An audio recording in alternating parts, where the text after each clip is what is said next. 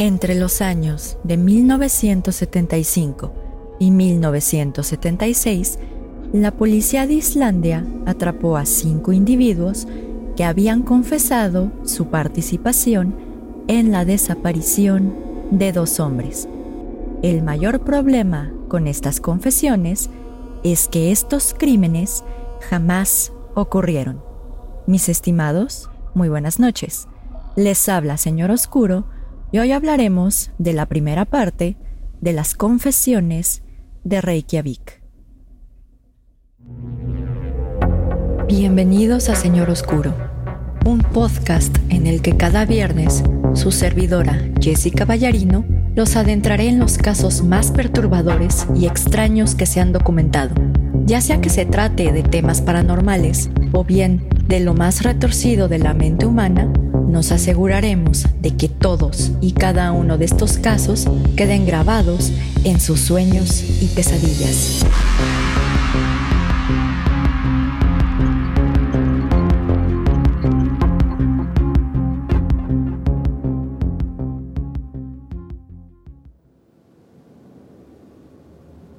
Mis estimados amigos ferales y críptidos domesticados, muy buenas noches.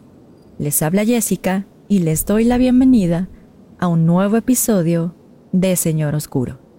Antes de empezar con el episodio de hoy, tengo que dar un aviso legal, ya que el contenido del mismo puede ser sensible para algunas personas, por lo que se recomienda discreción.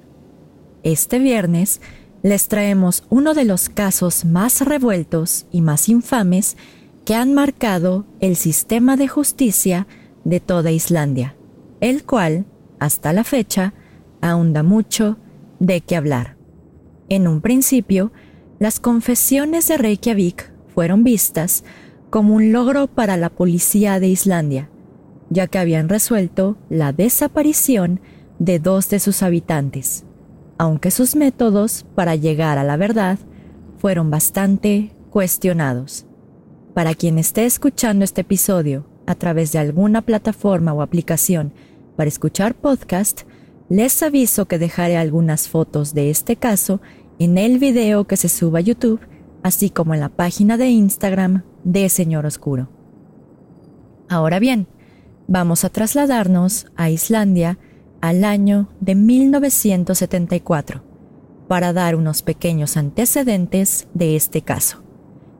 Les pedimos encarecidamente que presten mucha atención a todos los nombres y a todas las circunstancias que se mencionarán en este episodio, ya que como ustedes lo podrán notar, el diablo está en los detalles. En la noche del 26 de enero de 1974, un obrero de 18 años de nombre Gudmundur Einarsson se encontraba junto con sus amigos en un salón de baile denominado Alfionhúsið, ubicado en la ciudad de Hafnar Hondur. En la madrugada, Gudmundur decidió salir solo del salón y caminar 10 kilómetros hacia su casa, sin importarle las condiciones inclementes del clima. Aproximadamente a las 2 de la mañana, un conductor lo vio acompañado de otro hombre, mientras caminaban con dificultad y hacían maniobras de autostop, mientras que unos momentos después un motociclista lo vio solo cuando casi cayó enfrente de otro vehículo. Este motociclista emprendió su camino y dejó a Gudmundur tirado en la nieve, siendo la última vez que se le vería con vida. En un principio, la policía no creyó que se tratara de un crimen, ya que las desapariciones en Islandia eran bastante comunes, por lo que enviaron un equipo de búsqueda a los campos de lava. Sin embargo, y al no obtener un resultado positivo, la policía concluyó que Gudmundur había sido víctima de otra desaparición y por ello archivó este caso. Diez meses después de la desaparición de Gudmundur, es decir, en el mes de noviembre de 1974, otra persona de nombre Geifner Einarsson desapareció en circunstancias aún más extrañas.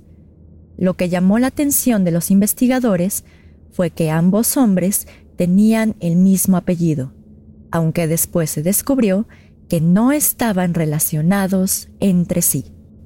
Geifener Einarsson era un trabajador de construcción de 32 años que vivía en Keflavik, cerca del aeropuerto principal de Islandia, junto con su esposa y sus dos hijos.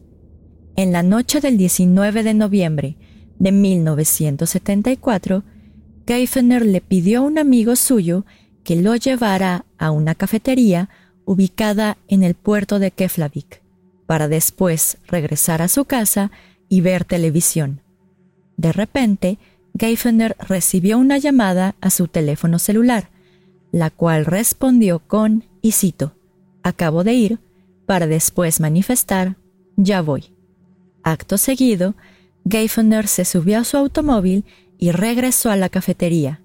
Estacionó su coche cerca del lugar y dejó las llaves pegadas en el automóvil. Desafortunadamente, esta fue la última vez que se vio a Geifener con vida. Derivado de lo anterior, y toda vez que esta segunda desaparición comenzó a levantar sospechas frente a la sociedad, un joven abogado de nombre Valtir Sigurdsson fue designado para investigar más a fondo la desaparición de Geifener. La primera línea de investigación a seguir fue descubrir quién era el hombre desconocido que le llamó a Geifener la noche de su desaparición. Sin embargo, cuando la policía contactó a la compañía telefónica, descubrieron que los registros de llamadas del celular de Geifener habían sido eliminados, por lo que decidieron buscar testigos en el último lugar donde fue visto este hombre es decir, la cafetería.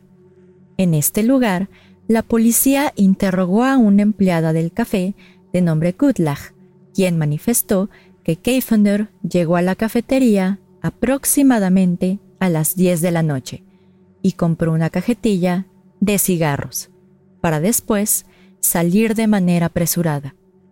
Diez o quince minutos después de su salida, un hombre de cabello oscuro y vestido con una chamarra de imitación de piel, entró en el establecimiento y comenzó a caminar agitadamente de un lado a otro. Cuando se le preguntó si quería algo, el hombre manifestó que no quería nada de comer y que solo estaba esperando un rato. Unos minutos después, el hombre pidió usar el teléfono de la cafetería para hacer una llamada. De acuerdo con la empleada, esta llamada duró apenas unos minutos. Al colgar, el hombre pagó por la llamada y salió del establecimiento. Con este relato y la descripción manifestada por Gutlach, la policía elaboró una cabeza de arcilla con las características físicas del hombre desconocido y solicitó a un periódico local denominado Timin divulgar la foto de la escultura junto con las fotografías de Guthmundur y Geifener. Esta serie de fotografías fueron publicadas en la edición del 27 de noviembre de 1974. Después de esta publicación, varios de los habitantes de Keflavik señalaron que el hombre desconocido se parecía mucho a una persona de nombre Magnus Leopoldsson, quien en ese momento era gerente de un club nocturno denominado Cluburin. Al investigar más a fondo, la policía descubrió que dos días antes de su desaparición, Geifener había estado platicando con Magnus en este mismo club nocturno. Asimismo, la policía también escuchó los rumores que Geifener estaba inmiscuido en el contrabando de alcohol junto con Magnus, aunque esta circunstancia nunca pudo ser probada. Sin embargo, para el 13 de diciembre de 1974, esta línea de investigación se había enfriado rápidamente y para ese momento la policía aún no tenía pistas del paradero de Keifener. La desesperación de los agentes llegó a tal grado que contactaron a un renombrado psíquico holandés llamado Gerard Crozet para que ayudara en el caso. Este psíquico manifestó que el cadáver de Keifener estaba en un cuerpo de agua cerca de la cafetería donde fue visto por última vez, pero una búsqueda exhaustiva de la policía desmintió esta versión. Para el verano de 1975, la policía en Keflavik ya no tenía líneas de investigación a seguir, no tenía testigos y mucho menos tenía el cuerpo de Keifener. Mientras tanto, los agentes de la policía de Reykjavik fijaron su atención en investigar una serie de fraudes que fueron cometidos mediante transferencias a las oficinas de correos locales, mismos que involucraban a un criminal de baja categoría de nombre Sievar Sisielski. Sievar Sisielski ya se encontraba en el radar de la policía por la comisión de crímenes pequeños, tales como contrabando de marihuana proveniente de Dinamarca, así como robar un pescado de una tienda y pasearlo por toda la ciudad. En este caso, los fraudes cometidos fueron rápidamente vinculados con Siavar, ya que su entonces pareja sentimental, de nombre Ela Voladotir, trabajaba en el servicio de telégrafos, por lo que existía la sospecha que ambos eran cómplices de este delito. Por esta razón, el 12 y 13 de diciembre de 1975, Sievar y Erla fueron arrestados respectivamente y fueron llevados a una prisión en Reykjavik para ser interrogados. En un principio, Erla negó su participación en el crimen, pero después de siete días de interrogatorios incesantes y de confinamiento solitario, confesó que había participado en el fraude junto con Seibar. Acto seguido, los investigadores le manifestaron a Erla que Seibar no solo ya había confesado el crimen, sino además la había implicado como la autora única de este delito. En ese momento, Erla no solo estaba cansada por la presión ejercida en los interrogatorios y por el confinamiento solitario, sino además estaba muy preocupada por su pequeña hija de apenas 11 semanas de edad, quien estaba al cuidado de su madre. Fueron estas las razones que motivaron a Erla para declararse culpable del crimen por el que se le estaba acusando, ya que creía que si decía todo lo que la policía deseaba escuchar, finalmente la dejarían libre.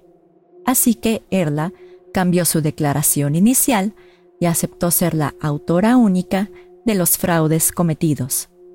Sin embargo, justo cuando la joven se disponía a abandonar la cárcel, uno de los agentes le mostró una foto de Guðmundur Einarsson, es decir, el primer hombre que desapareció, y le preguntó a la joven si lo conocía. Al observar la fotografía, Erla manifestó que conoció a Gudmundur hace algunos años en una fiesta. Evidentemente, y como ustedes se pueden imaginar, los policías aprovecharon esta circunstancia e interrogaron a Erla por seis horas más, hasta que le preguntaron si recordaba algo la noche de la desaparición de Gudmundur. Erla manifestó que esa noche Seibar había viajado a Dinamarca por lo que decidió ir sola a una fiesta con unos amigos, para después dirigirse a su apartamento y dormir un poco. Horas más tarde, Erla tuvo una pesadilla, en la que escuchó tres voces masculinas afuera de su ventana, dos de las cuales las identificó como las de Seibar y un amigo suyo de nombre Christian Widardsson. Acto seguido, los hombres entraron al departamento y Erla despertó repentinamente de esta pesadilla, encontrándose completamente sola en su cama. Sin embargo, para los investigadores, lo experimentado por Erla no era un sueño, sino más bien era una pista detrás de la desaparición de Gudmundur. Por esta razón, Erla fue ingresada nuevamente a confinamiento solitario para continuar con el interrogatorio al día siguiente. Mientras se encontraba en su celda, Erla comenzó a cuestionar su propia memoria, ya que no podía creer que había sido testigo de un crimen que no recordaba, y mucho menos podía creer que alguien se hubiera cobrado la vida de otra persona en su diminuto apartamento, sin que ella o sus vecinos se percataran de ello. Al día siguiente, es decir, el 20 de diciembre de 1975, y después de otras seis horas de cuestionamientos, Erla rectificó su declaración anterior y manifestó que la noche de la desaparición de Gudmundur observó a Sievar, Christian y a otra persona desconocida en su apartamento, mientras cargaban algo pesado que parecía ser un cuerpo envuelto en una sábana. Al día siguiente de este encuentro, Erla salió de su departamento y encontró una sábana cubierta de sangre en el basurero común del complejo de departamentos. Erla pensó que esta falsa declaración bastaría para que la policía la pusiera en libertad, pero no prevería que el mismo Seibar arruinaría sus planes. Al día siguiente de esta confesión, la policía se reunió con Seibar, quien, para este entonces, había permanecido en confinamiento solitario desde su detención y fue cuestionado por 10 horas respecto de la desaparición de Gudmundur. Al día siguiente, el interrogatorio siguió por seis horas más, hasta que le fue presentada la confesión firmada por Erla.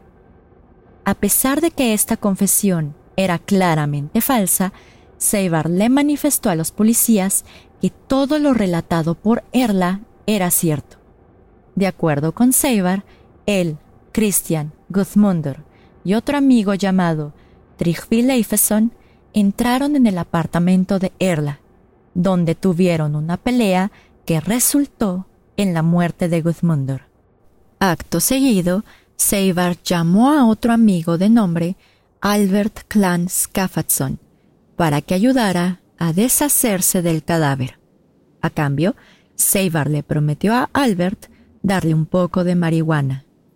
Evidentemente, Albert Skaffadsson fue arrestado, mientras que Christian Widerson fue trasladado a esa prisión, ya que estaba cumpliendo una condena de seis meses de prisión por otro delito que no estaba relacionado. Para este momento, la policía ya tenía la mala costumbre de utilizar el confinamiento solitario para obtener confesiones, ya sean verdaderas o falsas, por lo que los acusados restantes fueron encerrados hasta que decidieron confesar. El primero en hacerlo fue Albert, quien admitió que la noche de la desaparición de Gudmundur, él se encontraba manejando el Toyota amarillo de su padre, cuando fue contactado por Seibar. Asimismo, Albert manifestó que a través del espejo retrovisor observó cómo Seibar, Christian y Trigby cargaban con dificultad una maleta, para después guardarla en la cajuela del automóvil. Aparentemente, el grupo manejó hacia unos campos de lava, donde finalmente abandonaron la maleta. En el camino de regreso, Seibar le confesó a Albert que el contenido de la maleta era realmente un cadáver, el cual fue desmembrado por ellos para que pudiera ser guardado sin dificultad. Por otro lado, el 9 de enero de 1976, Christian admitió que esa noche se había subido al automóvil de Albert y habían conducido por los campos de lava, pero también admitió que su memoria no era tan buena, ya que era un usuario frecuente de alcohol y psicotrópicos. Derivado de lo anterior, la policía intentó realizar una reconstrucción de los hechos con Christian, llevándolo a los campos de lava para que señalara expresamente en dónde habían dejado los restos de Gudmundur. Sin embargo, y como esta confesión era claramente falsa, Christian tuvo dificultad en señalar en dónde habían depositado los restos mortales. Así, y a pesar de que la policía no había encontrado evidencia alguna que vinculara a los sospechosos con la desaparición de Gudmundur, tanto Seibar como Christian, Trigby y Albert fueron acusados por esta desaparición. Por cuanto a Erla, la policía determinó que no tenía participación alguna en este crimen, por lo que fue liberada del confinamiento solitario. Desafortunadamente para los protagonistas de nuestra historia, los policías pensaron que si ya habían resuelto una desaparición, nada o nadie los impedía para resolver la segunda. Derivado de lo anterior, los investigadores se acercaron a Erla y le preguntaron si existía la posibilidad de que los acusados en la desaparición de Gudmundur pudieran estar relacionados con la desaparición de Geifener, a lo que Erla contestó que sí existía una posibilidad. Acto seguido, la policía manifestó lo siguiente, y cito, Tenemos una razón para creer que experimentaste algo traumático relacionado con la desaparición de Geifener, y te vamos a ayudar a recordarlo. Y como ustedes se pueden imaginar, mis estimados amigos ferales y críptidos domesticados, esta travesía de todos los acusados aún estaba por comenzar, pero evidentemente esto lo analizaremos en el próximo episodio de Señor Oscuro. Así que por mi parte solo me queda despedirme, desearles que tengan una bonita semana y los saludos se quedan para el próximo episodio para no interrumpir este mismo. Pero en fin, Señor Oscuro se despide por el momento. Muy buenas noches.